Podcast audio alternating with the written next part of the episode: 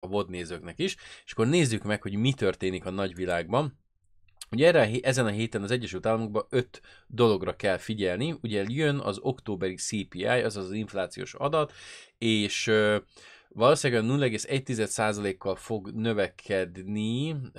a, a maginfláció az pedig 0,3%-kal, ez az előzetes várakozás, aztán majd ugye kitör, kiderül, hogy mikor, vagy hogyan. Ha minden igaz, a szerdán lesz 15-én, ha jól emlékszem, hogy a szerdánként szokták elengedni. Aztán ugye nyilván a következő kérdés az olaj ára, hogy hogyan fog alakulni, hiszen ugye az üzemanyag ára az Egyesült Államokban esik, és hiába van ugye ez az izraeli-Hamas konfliktus, ettől függetlenül az olaj árát nem érintette meg, ugye a csúcs 92 dolláros októberi áról lejöttünk, ez ugye jó az inflációs adatnak, hiszen ha csökken az olajára, akkor az infláció is csökkenni fog, hiszen ugye az olaj áremelkedés az mindig egy infláció növelő tényező, de mivel októberben ilyen magas volt, ezért valószínűleg szar lesz az októberi adat, illetve lesz némi emelkedés benne, mert ugye elkezdett emelkedni, és ilyenkor ez mindig befolyásolja a dolgokat. Nyilván nem a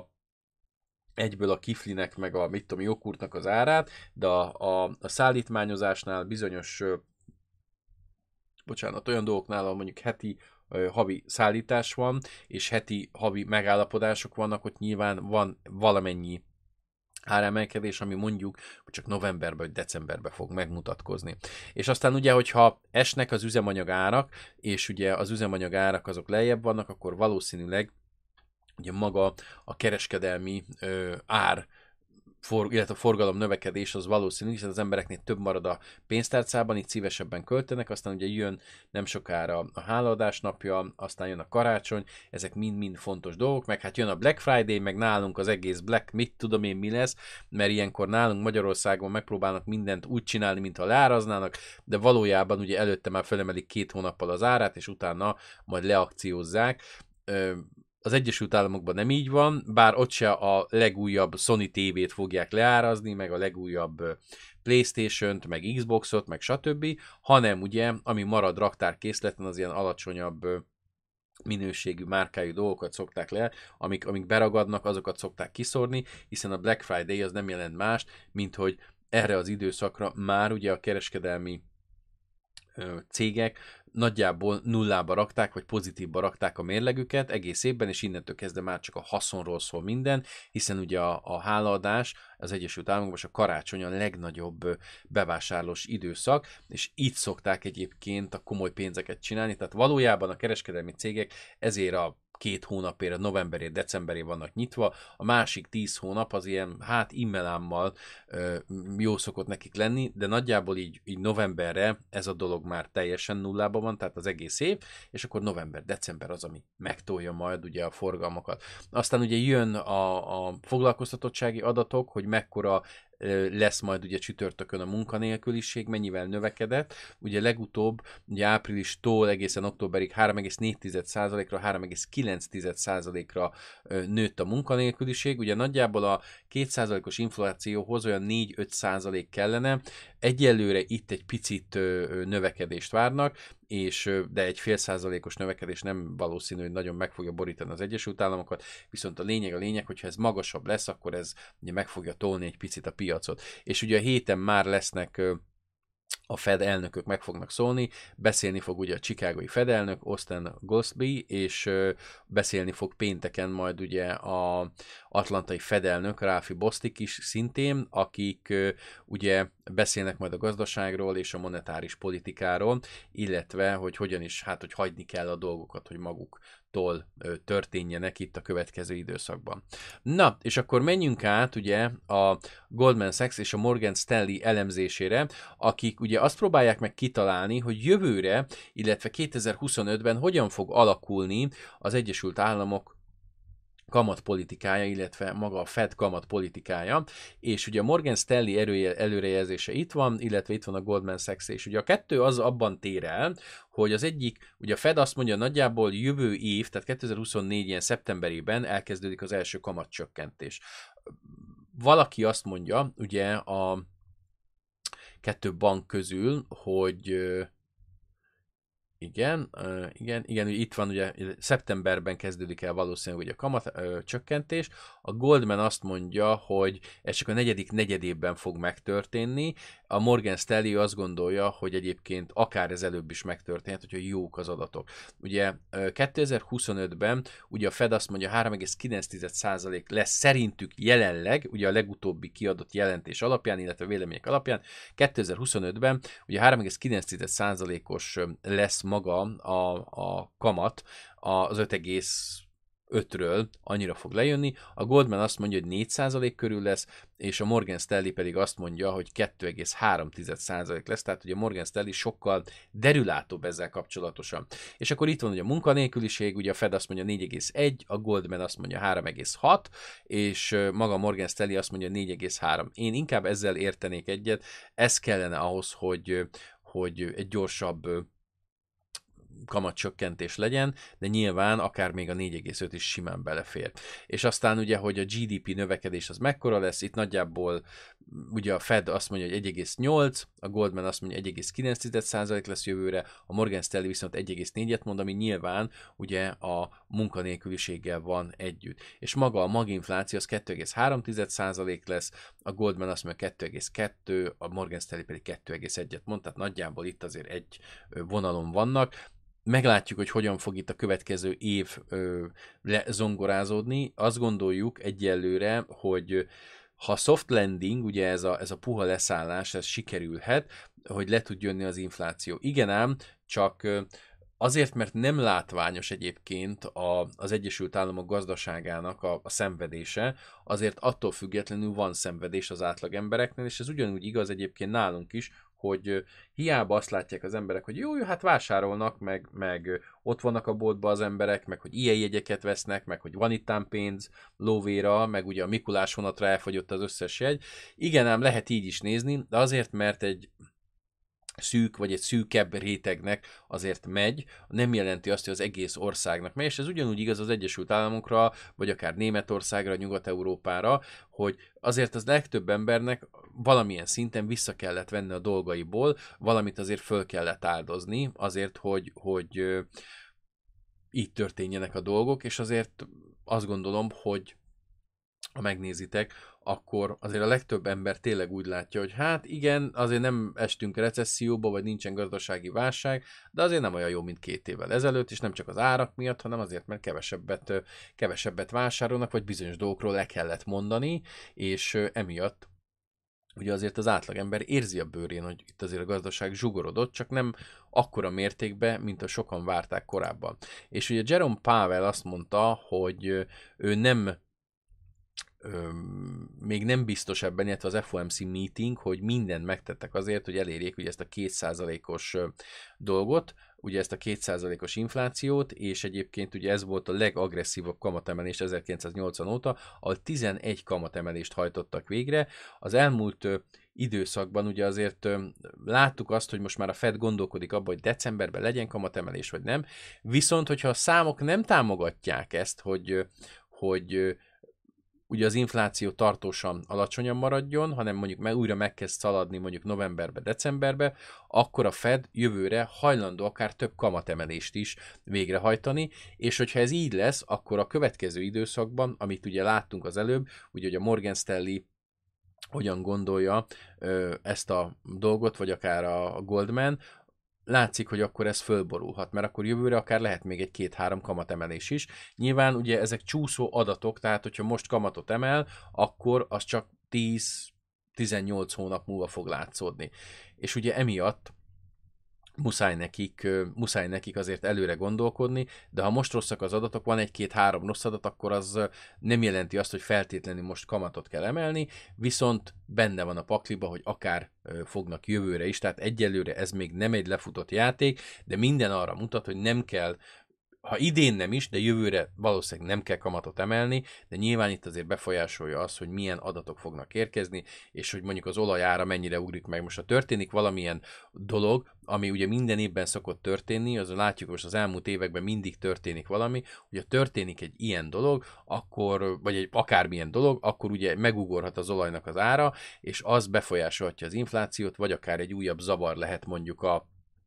az ellátási láncokban, az mind-mind ugye infláció növelő tényező. Na, és akkor maradjunk az Egyesült Államoknál, ahol ugye egyelőre úgy néz ki, hogy megint veszélyben van az, hogy az Egyesült Államok be fog zárni, a szövetségi kormány. Most egy, egyelőre, ha minden igaz, akkor ugye november 17-én van ugye a végső ö, határidő. Ugye Mike Johnson, a republikánus House of Speaker, akit nem olyan rég választottak meg, ő szeretné nyitva tartani az Egyesült Államokat. Viszont a fő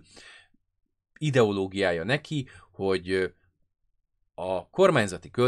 költést azt le kell venni brutálisan, mert ez így nem jó, mert ez csak további problémákat okoz. Ugye a tor- korábbi House of Speakereknek is ez volt, illetve maga a republikánus pártnak is ez egy nagyon komoly veszőparipája. Viszont Mike Johnson érti, hogy ezt nem lehet egyik napról a másikra megtenni. Ezért azt szeretné, hogy jelen pillanatban ö,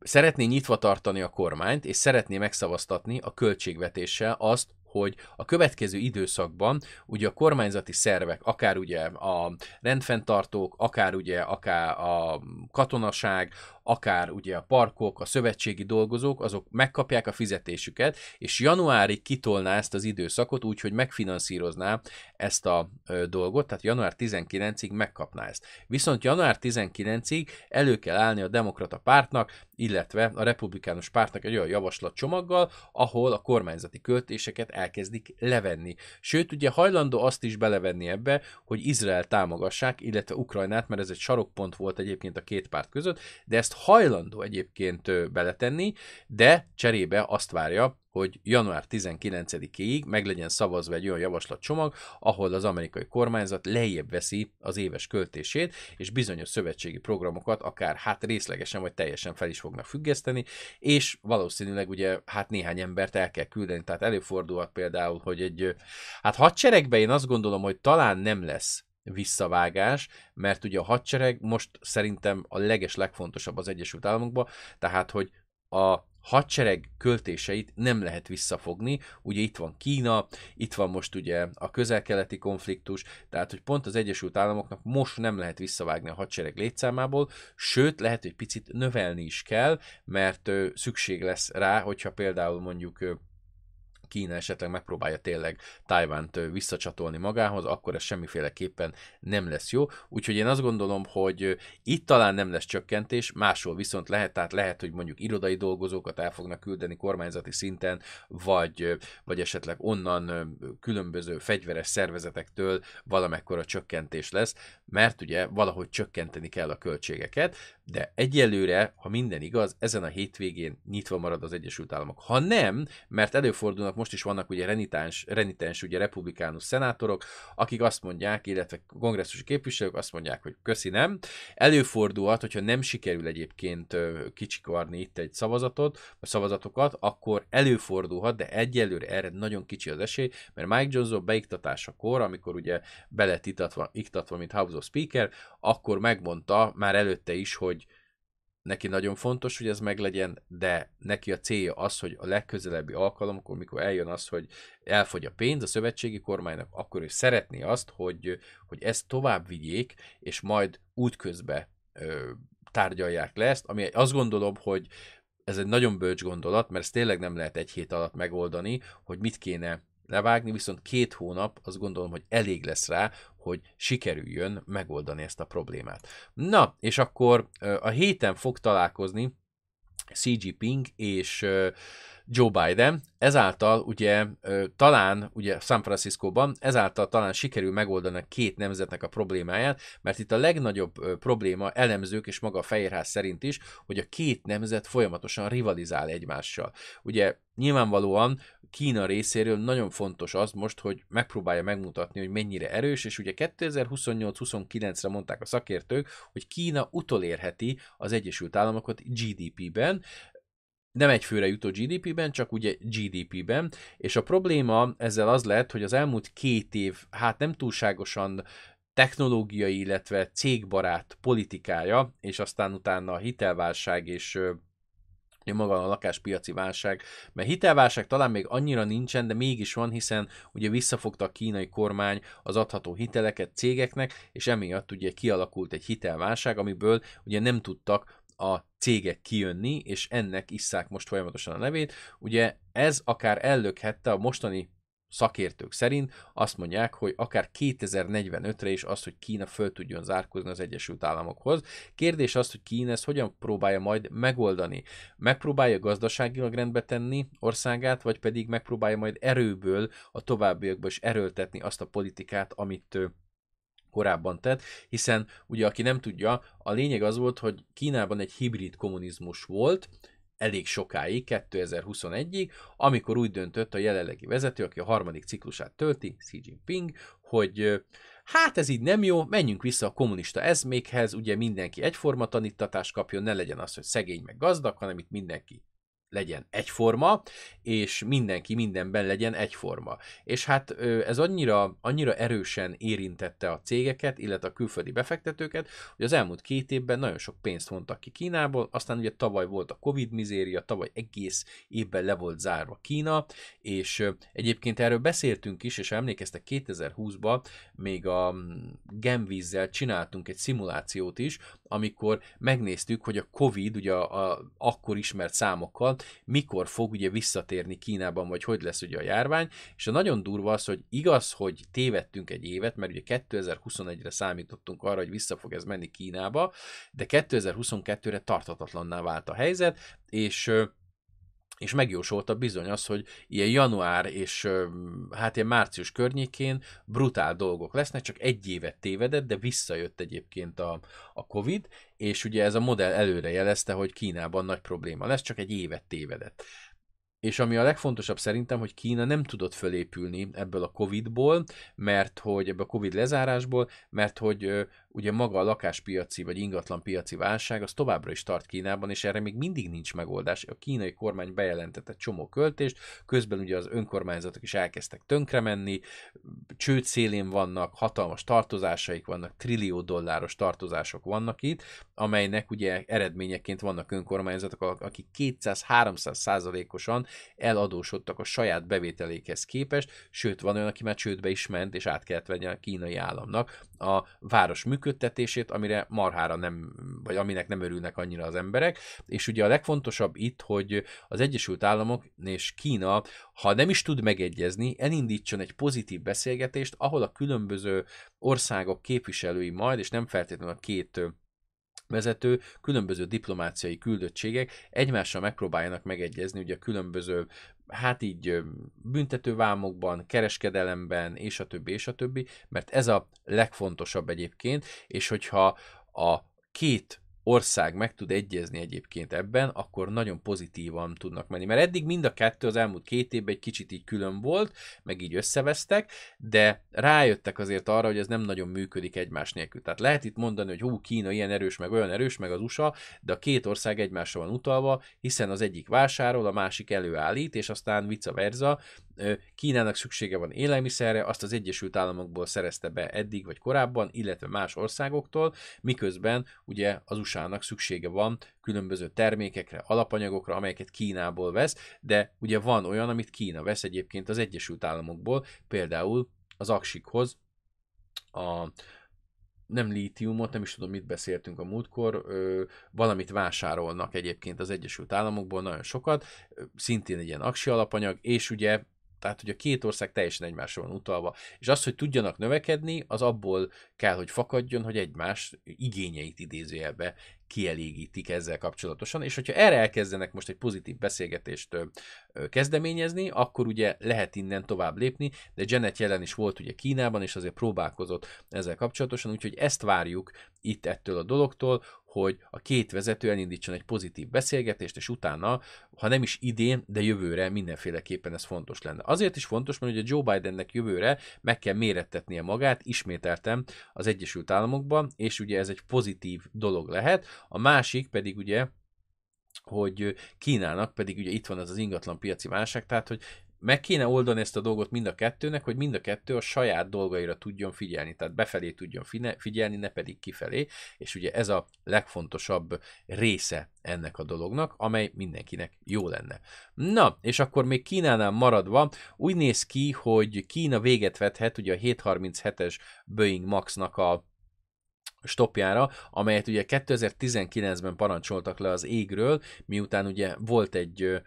baleset Afrikában, és a másikat nem tudom, hogy hol van, amelynél ugye kiderült, hogy a, a Boeing az ugye hát nem túlságosan jól járt el. Ugye a lényege ennek az, hogy az Airbus ugye kijött az új repülőjével, a Boeingnek nem volt rá válasz. Egy ilyen repülőt kifejleszteni 5-10 év. És hát úgy döntöttek, hogy mivel a legfontosabb része a repülésnek az üzemanyag költség,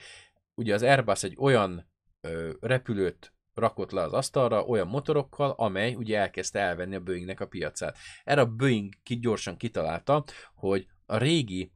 repülőt nem állít elő egy újat, mert az 5-10 év, és akkor nagyon nagyot veszítenek. Ehette ugye csináltak egy másfajta hajtóművet, amelyet egyszerűbb volt egyébként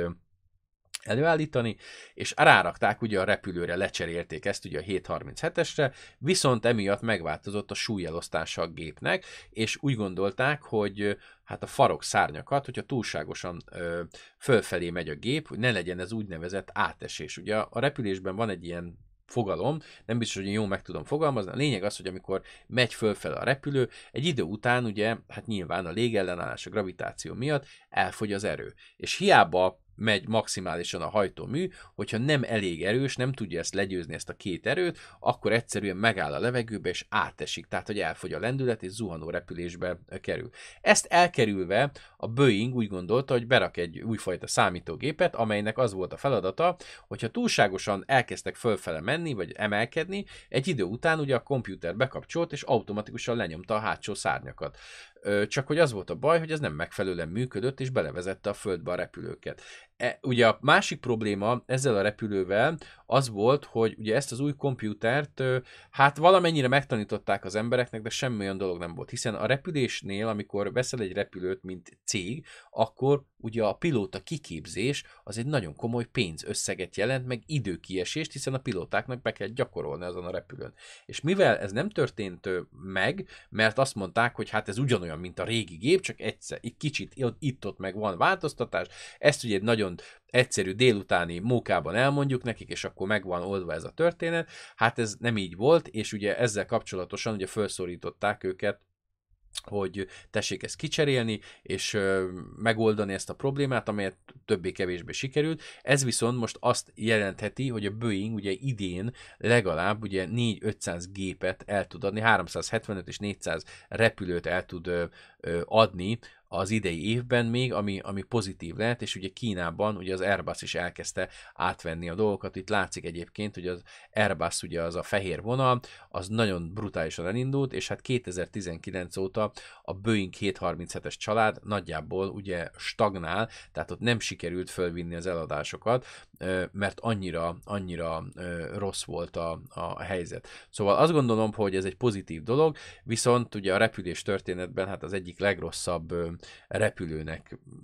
lett minősítve, hiszen hogyha még leesett volna, ugye a előzetes felmérések alapján még 12 repülő szenvedett volna a következő, hát nagyjából ilyen 5-10 évben balesetet, ilyen balesetet, ezzel ez lett volna a világ legrosszabb repülője. 14-15 balesettel ez lett volna a világ legrosszabb repülője, és a legrosszabb repülő modellje, hiszen a légi közlekedés annyira, de annyira biztonságos, egy kilométerre lebontva, hogy, hogy akár 10-15 év alatt, ha leesik 15-20 repülő, azzal a legrosszabb repülő nevet ki lehet magadnak vívni, tehát el tudod képzelni, hogy statisztikailag mennyire biztonságos a repülés, és ugye a vicc az, ezzel kapcsolatban, vagy nem is vicc, inkább csúnya irónia, hogy maga Boeing teremtette meg ezt a mítoszt, és ezt a, ezt a valóságot, ezt, a, ezt az utasbiztonságot, amelyet egyébként a mai napig ugye statisztikákban meg mindenhol használnak, és ugye az emberek fejében ott van, hogy a légi közlekedés nagyon biztonságos, és közben a Boeing rombolja le a saját Nimbusát, ugye ez arról is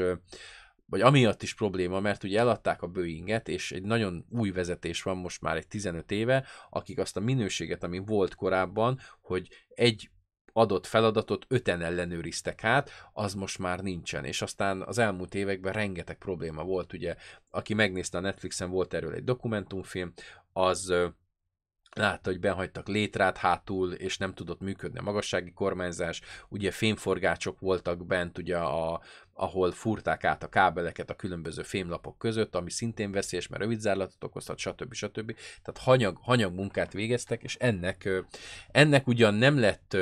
emberi áldozata, viszont a kapkodásnak, amely ugye a motorcserét, illetve az egész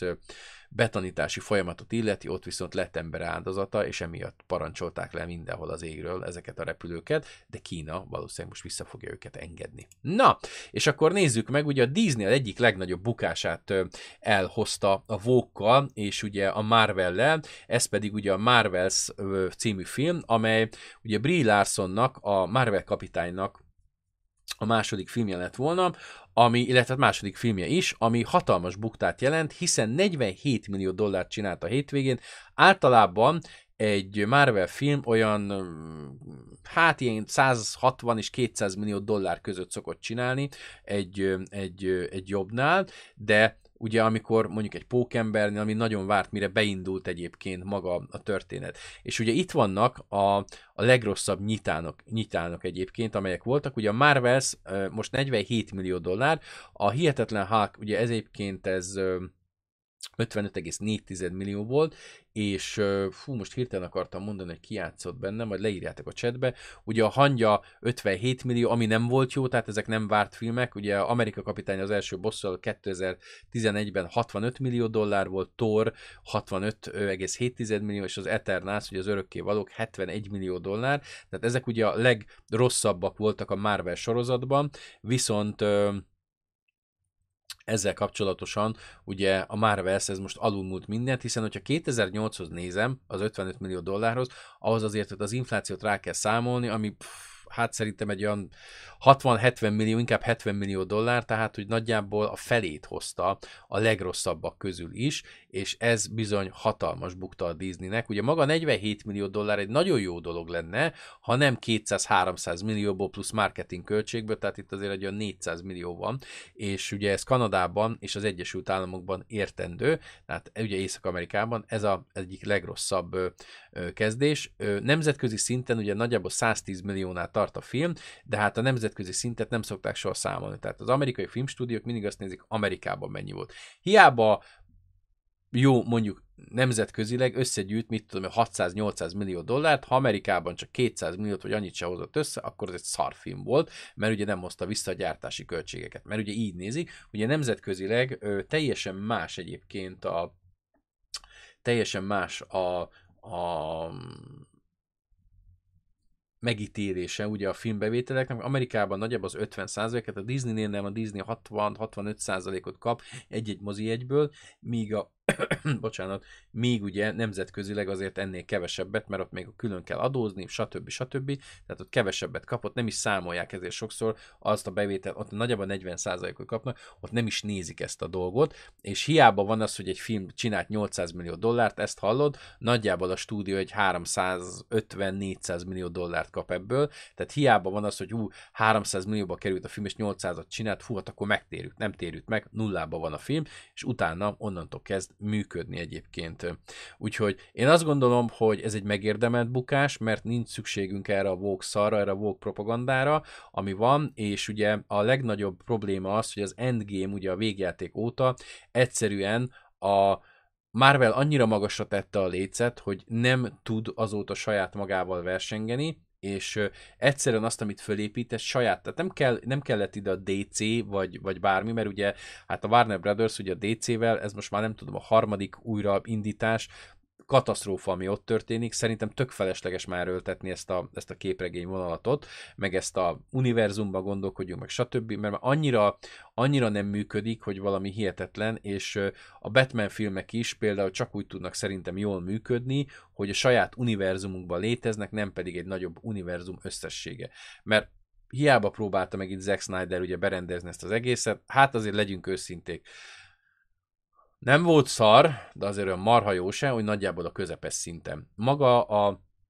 a ugye az végjáték óta, ugye hát a Disney sorozatok közül ugye az egyik legrosszabbak lettek a Marvel sorozatok, és valahogy, valahogy nem nagyon sikerült, borzasztó gyenge minőségű sorozatok vannak, ugyanígy a Star Warsnál is azért talán az Andort leszámítva mindegyik egyébként rohadt gyenge ö, sorozat lett. Ugye a Mandalorian az még ilyen gyerekmese szinten el van, de az Asóka, meg a többi az, az valami eszméletlen gyenge és gagyi, gagyi sorozat lett az én meglátásom szerint, és ugyanígy van a Marvel-del is. Egyedül a Loki az, ami üde kivétel, és ez külön ki is emeli a cikk egyébként, hogy a Loki az egyetlen olyan ö, ö, Disney sorozat, vagy az egyike azoknak a Disney sorozat, ami képes volt ebből a mocsárból kiemelkedni, és nagyon komoly ö, rajongói bázisa van. Én azt gondolom, hogy egyébként a Loki az egy, az egy, az egy értelmes, ö, jó sorozat ö, eddig. A második évadot nem láttam, azt is szeretném már megnézni, de talán az az egyetlen, ami, ami, aminek van ö, ilyen jövője. Ez biztos, hogy azt fogja hozni, hogy Bob Iger le fogja állítani a Marvelt, és biztos, hogy kevesebb Marvel fi, film fog jönni ezután, mert hogy ez egy megint egy méretes bukta, amit az előző vezetés nyakába bele lehet varni, viszont innentől kezdve minden most már Bob Iger nyakába lesz, úgyhogy ez biztos, hogy le fogják, le fogják így csapni, és lesznek olyan Marvel karakterek, akiket valószínűleg teljesen ki fognak írni. Azt gondolom, hogy ezért nem kár. Na, és akkor menjünk át Ausztráliába, ahol a hétvégén, illetve pénteken volt a DP World ellen egy nagyon komoly cyber támadás, amelynek eredményeként ugye nagyjából 30 ezer konténer rekedt a kikötőkben Ausztráliában, és ugye ez a pénteki támadás a cég ellen azt hozta, hogy egyébként a keleti kikötőkben, ugye Melbourne, Sydneyben, Brisbaneben és Fremantleben is a nyugati oldalon leállt ugye a konténer szállítás. Jelen pillanatban a mai napon 5000 konténert fognak mozdítani, ami nagyjából negyede a megszokott megszokott volumennek, és emiatt ugye ez problémát jelent, hiszen Ausztrália, illetve maga a DP World egyébként 40%-áért felelős az ausztrál exportáért, és ugye az ausztrál export 98%-a az vizen történik, úgyhogy ez egy komoly visszaesést, illetve egy komoly csapást jelent a, az országnak, és komoly bevételkiesést. Ugye mióta egyébként hát elkezdett a legtöbb kikötő leszokni a papíros, minden számítógépen megy, egyre jobban ki vannak téve ezeknek a támadásoknak. Egyébként maga váltságdíj követelés, vagy bármi követelés nem történt meg a hackerek részéről, a rendőrség és ugye a cég is nyomoz ezzel kapcsolatban. Nem tudják, hogy ez csak poén volt, vagy csak így megnézték, hogy meg tudják ezt csinálni, vagy adatokat loptak, vagy mit csináltak, erre még nem derült fény, de nem kaptak semmilyen követelést, hogy kellene, ugye fizetni, vagy ezt vagy ezt kéne csinálni, hogy visszakapcsolják a rendszert, így ezzel kapcsolatban ugye nyomozás folyik, és ezáltal ugye a következő időszak majd hozhat eredményeket. Na, és akkor menjünk tovább, azt mondja, hogy az irodákban a következő időszakban, ugye, ha minden igaz, akkor kevesebb időt fognak tölteni az alkalmazottak. Ugye vannak cégek, akik megpróbálják ezt a home office dolgot ugye teljesen felfüggeszteni, vannak olyanok, akik továbbra is tartják ezt, mert számukra ez a csábító, hiszen az emberek rákaptak arra, hogy otthonra is dolgozhatnak. Hiszen, hogyha egy számítógép billentyűzetet kell ütögetnem a cégen belül, akkor azt effektív a legtöbb helyzetben otthonról is meg tudom csinálni, hiszen ugyanúgy valószínűleg a cégnek a rendszerén keresztül dolgozok, és ilyenkor teljesen mindegy, hogy irodában vagyok, vagy nem. Ugye ezekre a hülye meetingekre kell bejárni, amelyek általában tök feleslegesek, vagy legalábbis az esetek döntő többségében tök feleslegesek, és ugye erről ti magok is beszéltetek egy csomót nekem itt, hogy hát ez olyan meeting volt, hogy ez, ez ez kár volt, és ugye ezért kell fölvenni plusz embereket, mert ilyen hülye meetingekre jár mindenki, és aztán utána ugye nem dolgozik senki, ezért kell fölvenni embereket, hogy akik meetingen vannak, annak a munkáját elvégezzék. Ugye az elmúlt időszakban e, elkezdték a cégek ezt megváltoztatni, mert rájöttek, hogy bizony azért ez éves szinten hát nagyon komoly mínuszokat okoz a világon, és azt hiszem csak az Egyesült Államokban most nem akarok hazudni, havi szinten ilyen 100 milliárd dollár, de valahogy valami nagyon brutál számot hoz, hogy mennyire felesleges a meetingre járás, mert hogy ugye nem történik semmi, egy e-mailben le lehetett volna írni ezt a dolgot, de egyébként ebből csináltak egy másfél órás meetinget. Ami probléma ugye a irodáknál, és ugye nagy probléma a jelenleg az irodapiacon, hogy ugye a cég, ahol kevesebben dolgoznak, mert sokan dolgoznak otthon, vagy, vagy rendszeresen dolgoznak otthon, ugye nem kell annyi íróasztal, és meg lehet osztani egy íróasztalt két ember között, vagy van, hogy három ember között osztják meg, és ezáltal ugye sokkal kisebb terület kell nekik, sokkal kisebb területet bérelnek. Ugye maga az irodapiac összeomlóban van, amelynek következtében ugye az elmúlt időszakban 21%-kal estek az irodabérleti díjak, ugye az elmúlt egy évben, de itt még egyébként várnak ö, egy legalább 10%-os esést az irodapiacon, és ö, nem tudni, hogy, hogy mit, mit fog ez hozni, illetve hát tudjuk, hogy mit fog ez hozni. Valószínűleg nagyon sokan, akik hitelre vették meg ezeket, vagy építették ezeket az irodaházakat, nem fogják tudni fizetni rendesen a hitelt, kénytelen lesznek eladni, és ilyen nagy mamutok fognak létrejönni a világon mindenhol, mert ugye ha nem tudja valaki fizetni a hitelt, akkor kénytelen eladni azt, amilyen van, és ezáltal lesznek olyanok, akik ugye majd meg fogják ezt venni, ezáltal hatalmas ö, mamutok fognak itt keletkezni, ami egy részről nem annyira lesz jó, mert ö, nem lesznek versenyképesek az árak, a másik részről pedig ugye, hát ö, ha van két-három egyeduralkodó, akkor ők szabályozzák, hogy milyen ár van, és ö, nem tud versenyképes lenni az ár, hanem ők elkezdenek karterez, karterezni egymással, akkor bizony itt nagyon problémás lehet a helyzet, és komoly, meg, komolyan megemelkedhet az irodabérletnek az ára. Na, és akkor menjünk át Dél-Kórába, illetve, bocsánat, hol vagyunk, hol vagyunk, hol vagyunk. Itt voltunk először, meg kell keresnem. Ajajajajaj. Előttem volna azt a cikket. Na, majd mindjárt megkeresem. Hm-hm-hm. Egy pillanat türelmet kérek, mert ugye nem találom azt a cikket, amely nagyon-nagyon fontos cikk lenne szerintem, hiszen egy nagyon komoly problémára hívja föl a figyelmet, amely most már az egész világot fenyegeti, és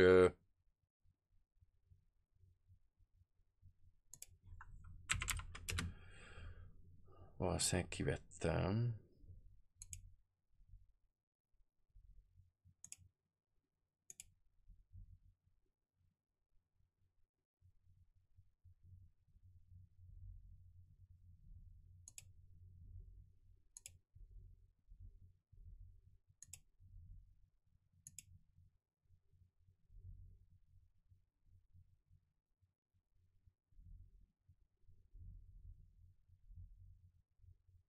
Itt van.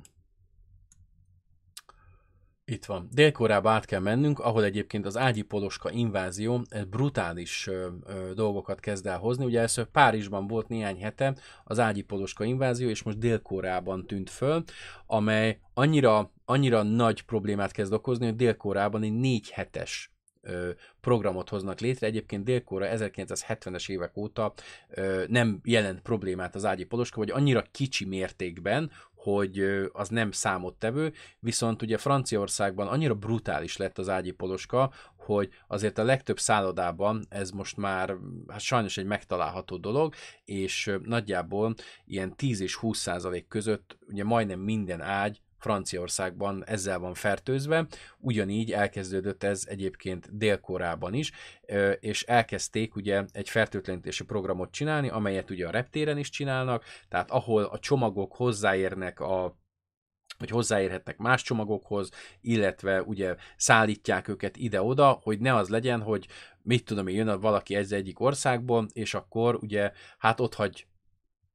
valamilyen ágyi poloskát a bőröngyével, és aztán egy másik országból jön valaki, és a bőröngyére rákerül, aztán a ruhájára, és a többi, és a többi, mert ugye ezek viszonylag ö, ö, itt szoktak elszaporodni, ezért ugye az ilyen kockázatos helyeket folyamatosan fertőtlenítve fogják a következő négy hétben, viszont ö,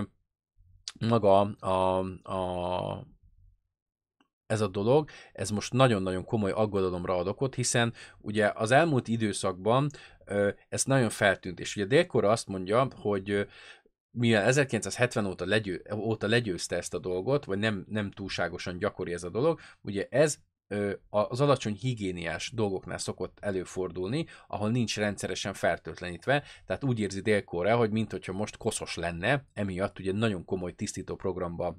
kezdett, kezdett, és ugye ez elkezdte megfertőzni a mindennapokat is, hiszen ugye a mozi színházakban, illetve hát a a mozitermekben sem mernek elmenni az emberek, hiszen mi van, hogyha ágyi poloska van ott,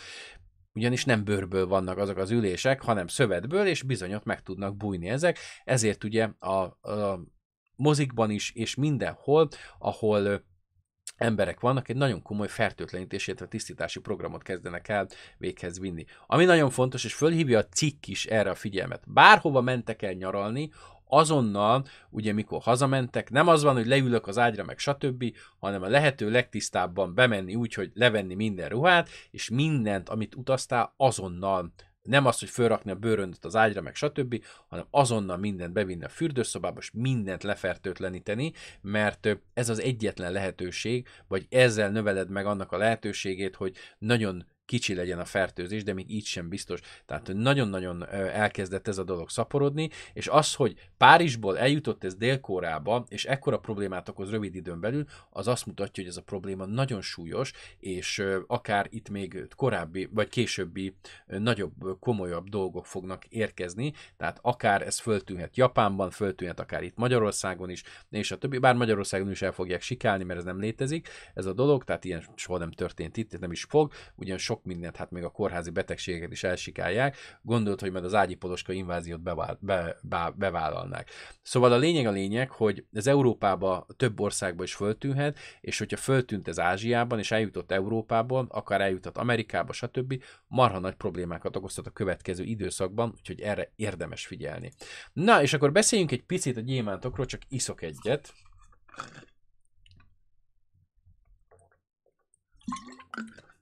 Ugye a gyémántokról nem olyan régen beszéltünk, amikor ugye arról volt szó, hogy a gyémántok ára brutálisan elkezdett esni. Hát brutálisan, mihez képest kezdett el esni. És Ugye most a The Bears úgy döntött, hogy múlt hónapban, amikor ugye minden el szoktak menni minden hónapban, ugye Botswanában, illetve különböző gyémánt lelő helyekre vásárolni, ö, nem vettek semmit, ami egyébként, vagy illetve nagyon minimálisan vettek, amely egyébként egy borzasztó nagy visszaesést jelent, hiszen általában, amikor vannak ugye nagy vásárlások a Döbersnél, akkor általában 400-500 millió dollár értékben szoktak vásárolni, vagy még ennél több is tőle, illetve ő maga is szokott ilyen mértékben vásárolni, de most nem vásárolt azért, hogy egy mesterséges hiányt kreáljon, és ezáltal ugye felhajtsa az árakat. Ugye Indiában is elkezdett ugye a gyémánt export betiltásra kerülni, hiszen ugye a legfontosabb az, hogy megőrizzék a gyémántpiac stabilitását, és egyébként megengedte a Döpers, hogy amikor tart ilyen gyémánt aukciókat, hogy ugye nagykereskedők vásárolhatnak tőle évente tízszer, akkor megengedte egyébként azt, amit soha senkinek nem szokott megengedni, hogy ha most nem vesznek tőle az ügyfelek, ennek semmilyen következménye nem lesz a további kontraktusokra, tehát bármikor vásárolhatnak, de ha nem veszel most, nem mondjuk azt, hogy ez baj, te döntésed, de örülnénk, ha inkább nem vennél, mert ennek nem lesz következménye. Tehát ugye most megpróbáljuk mesterségesen fölhajtani az árakat, ezáltal ugye sokkal ö, sokkal magasabb árakra számítanak, és ugye ennek az lesz a következménye, ami már el is kezdődött, hogy elkezdett emelkedni a gyémántnak az ára, nem is ö, kismértékben, nem akarok hazudni, nagyjából egy ilyen 5-10 százalékos áremelkedés már igen megkezdődött az elmúlt időszakban, az elmúlt hetekben, ez ugye mind annak köszönhető, hogy elkezdett a gyémánt egy hiány ö, dologgá válni, amely brutális ö, emelkedést hozhat. Ugye itt az elmúlt időszakban ugye 20 és 35 százalék között esett a gyémánnak az ára, tehát ugye beszéltünk erről nagyjából egy olyan két hónapja, hónapja, a gyémántot szeretné, ennél jobb alkalmad nem nagyon lesz az asszonynak vásárolni, mert olcsó, viszont ugye meg van engedve nagyon sok kereskedőnek, hogy ne vásároljanak gyémántot, ker- ö, legyen egy mesterséges hiány, mert számukra most ez a legfontosabb, és én azt gondolom, hogy Hát ugye ez a, ez a legnagyobb érdekesség ennek a dolognak, hogy a gyémántból egyébként sok van, de hogyha nem vásárlunk, vagy keveset vásárlunk belőle, akkor vagy a cégek keveset vásárolnak, vagy visszafogják, akkor ugye automatikusan fölmegy az ára, és ezért van, vagy ezért kerül sokba, egyébként az értéke az csak szentimentális, tehát olyan, mint mondjuk a, mit tudom én, az NFT-nek, vagy, vagy egy csomó kriptónak, hogy nincs értéke, csak egy képzeletbeli értéke van, amit az emberek tulajdonítak neki, és a piac egyébként megpróbál ö, kialakítani neki, mert sok van belőle, de mégsem engedik meg, hogy tényleg sok legyen belőle. Na, és akkor menjünk át ugye Kínába, ahol ugye november 11-én megvolt a Singlik napja, amely hatalmas bevételeket hozott a GD.com-nak, GD.com-nak, de hogy mekkorát, azt nem tudjuk meg, mert azt nem árulták el. Olyan, mint a kínai kásá, hogy hát nincs probléma, vagy ha van, akkor azokat az adatokat nem közöljük. És ugye ha minden igaz, ugye a, a Xiaomi is azt jelentette, hogy nagyon-nagyon jól ment neki, ő viszont mondott konkrét számokat, 3,1 milliárd dollár értékben értékesített. Ugye az Alibabán, a Tmall-on, a Taobaon, a GD.com-on, a Pindudun és a Douyin ment egyébként nagyon erősen az ő termékei, és ö, azt mondja GD.com, hogy neki ugye rekordmagasan volt, az Alibaba azt mondja, hogy az előző évtől növekedtek, mert az előző évben a Dalibaba sem hozta nyilvánosságra ezt a dolgot, viszont jövő héten mind a két cégnek lesz jelentése, talán ott tudunk többet. A Lululemonnak ugye tavalyhoz képest 260%-os növekedése volt, és folyamatosan egyébként a cégek azt mondják, hogy nagyon jó lett, ugye a ByteDance-nek is, a, a, vagy az Alibabának ugye a Taobao, ugye a videóplatformja, a ByteDance-nek ugye a Douyin, azt mondja, hogy ott is növekedtek az eladások, és most úgy néz ki, hogy valamennyire jobb a helyzet, nem számítottunk egyébként magas számokra, tehát ahhoz képest azért ne felejtsük, hogy Kínába is beköltözött az infláció. Tehát, hogyha most mondok valamit, tavaly elköltöttek 100 yuan, most meg 120-at, az nem feltétlenül jelenti azt, hogy az valójában több költés lett, hanem az valószínűleg lehet az infláció okozza ezt a torzulást, ugye, hogy úgy tűnik, hogy hát igen, többet költött, de valójában mondjuk lehet, hogy akár kevesebbet költött, mert most mondok valamit, vett 3 tollat 100 juanér, most meg csak 2 tollat vett 120 ér. Úgy tűnik számisztikailag, hogy egyébként ugye többet költött, de valójában darabszámba keveset. Nem tudjuk ezeket a számokat részleteiben megismerni egyelőre, mert nem közölték ezeket velünk, de mindenki azt mondja, hogy több lett a bevétele, ez viszont nem jelenti automatikusan azt, hogy több dolgot vettek az emberek, csak lehet, hogy az infláció, lehet, hogy ugye kevesebb vásárló volt, és a többi, sőt valószínűleg az volt, tehát valószínűleg ugye ez egy ez egy torzított szám, amelynek nem tudjuk, hogy jövő héten meg fogjuk ismerni a részleteit, vagy pedig nem. Na, és akkor Indiában ugye vannak az ilyen hát smog tornyok, amelyeket Kínában láthattunk jó pár évvel ezelőtt, és most új Delhiben is elkezdtek ezek feltűnni, illetve az elmúlt években szereltek föl ilyeneket. A nagyon fontos, hogy új Delhiben jön a tél, és ilyenkor pusztulat rossz a levegő, amely ellen úgy szoktak védekezni az emberek, hogy különböző HEPA filtereket szerelnek be, és akkor ventilátorok elé próbálják berakni, próbálják megszűrni a levegőt, de borzasztó rossz a levegő, és ugye ezzel kapcsolatosan megpróbálják ilyenkor a hatóságok ugye csökkenteni a forgalmat, és megpróbálják megpróbálják ugye kicsit élhetőbbé tenni a várost. Ugye a Kínában látott megoldást egyébként új Delhiben is elkezdték ö, alkalmazni, amelynek az lett a következménye, hogy lett két ö, hát ilyen légtisztító. Az egyik egyébként 600 ezer köbméter levegőt tud naponta megtisztítani. Nagyjából ugyanúgy működik, mint a, amit az emberek csinálnak. A lényeg az, hogy bemegy ezeken a nagy ventilátorokon a levegő, bizonyos filtereken keresztül átmegy, és aztán kijön a, kijön a levegő. Ezáltal, ha nem is úgy tisztítja meg a levegőt, mert nyilván itt tiszta, de a szennyezett levegőt higítja, és akkor ezáltal tud működni. Ugye voltak itt különböző mérések, mert hát azért rohadt drágába kerül ennek az üzemeltetése évente, nagyjából 20 milliárd dollárba, ami két és félszerese ugye Delhi költségvetésének, ami hát nem túlságosan barátságos, és ugye elkezdtek ezzel kapcsolatban vizsgálatokat csinálni. A, ugye a követke, ha 50 méterre mész, ugye a levegő tisztasága 50%-ról lezuhan 30%-ra, ha pedig 500 méterre mész, akkor csak 10%-os ez a tisztaság. Ezzel kapcsolatban azért voltak itt fenntartások, hogy ez most jó vagy nem jó. Hát a probléma az, hogy ereszt egyébként maga a a rendszer, tehát hogy nincs teljesen szigetelve, ezáltal bizonyos részben egy sapka szart nem ér, mert nem úgy működik, ahogy kellene. Maga az ötlet egyébként nagyon jó, és Kínában működik, és Kínában érezhetően jobb lett a levegő minőség azokban a városokban, ahol föl lett ilyen szerelve, viszont az indiaiak egy kicsit ilyen hát rossz minőségben másolták ezt le, és nem feltétlenül jó, meg nem biztos, hogy hogy nagyon tud ez úgy működni, ahogy kellene, de egyelőre ugye most kérdéses az, hogy ez hosszú távon tud-e működni, vagy pedig nem fog tudni működni. Ami érdekes még, hogy Tim Scott egyébként a republikánus elnök előválasztásból ugye kiesett, úgy döntött, hogy visszavonul a dél-karolinai származású elnökjelölt, mert azt gondolja, hogy szá- számára ez a dolog, ez, ez még nem jött el, a választók üzentek neki. Ugye múlt héten néztük az elnök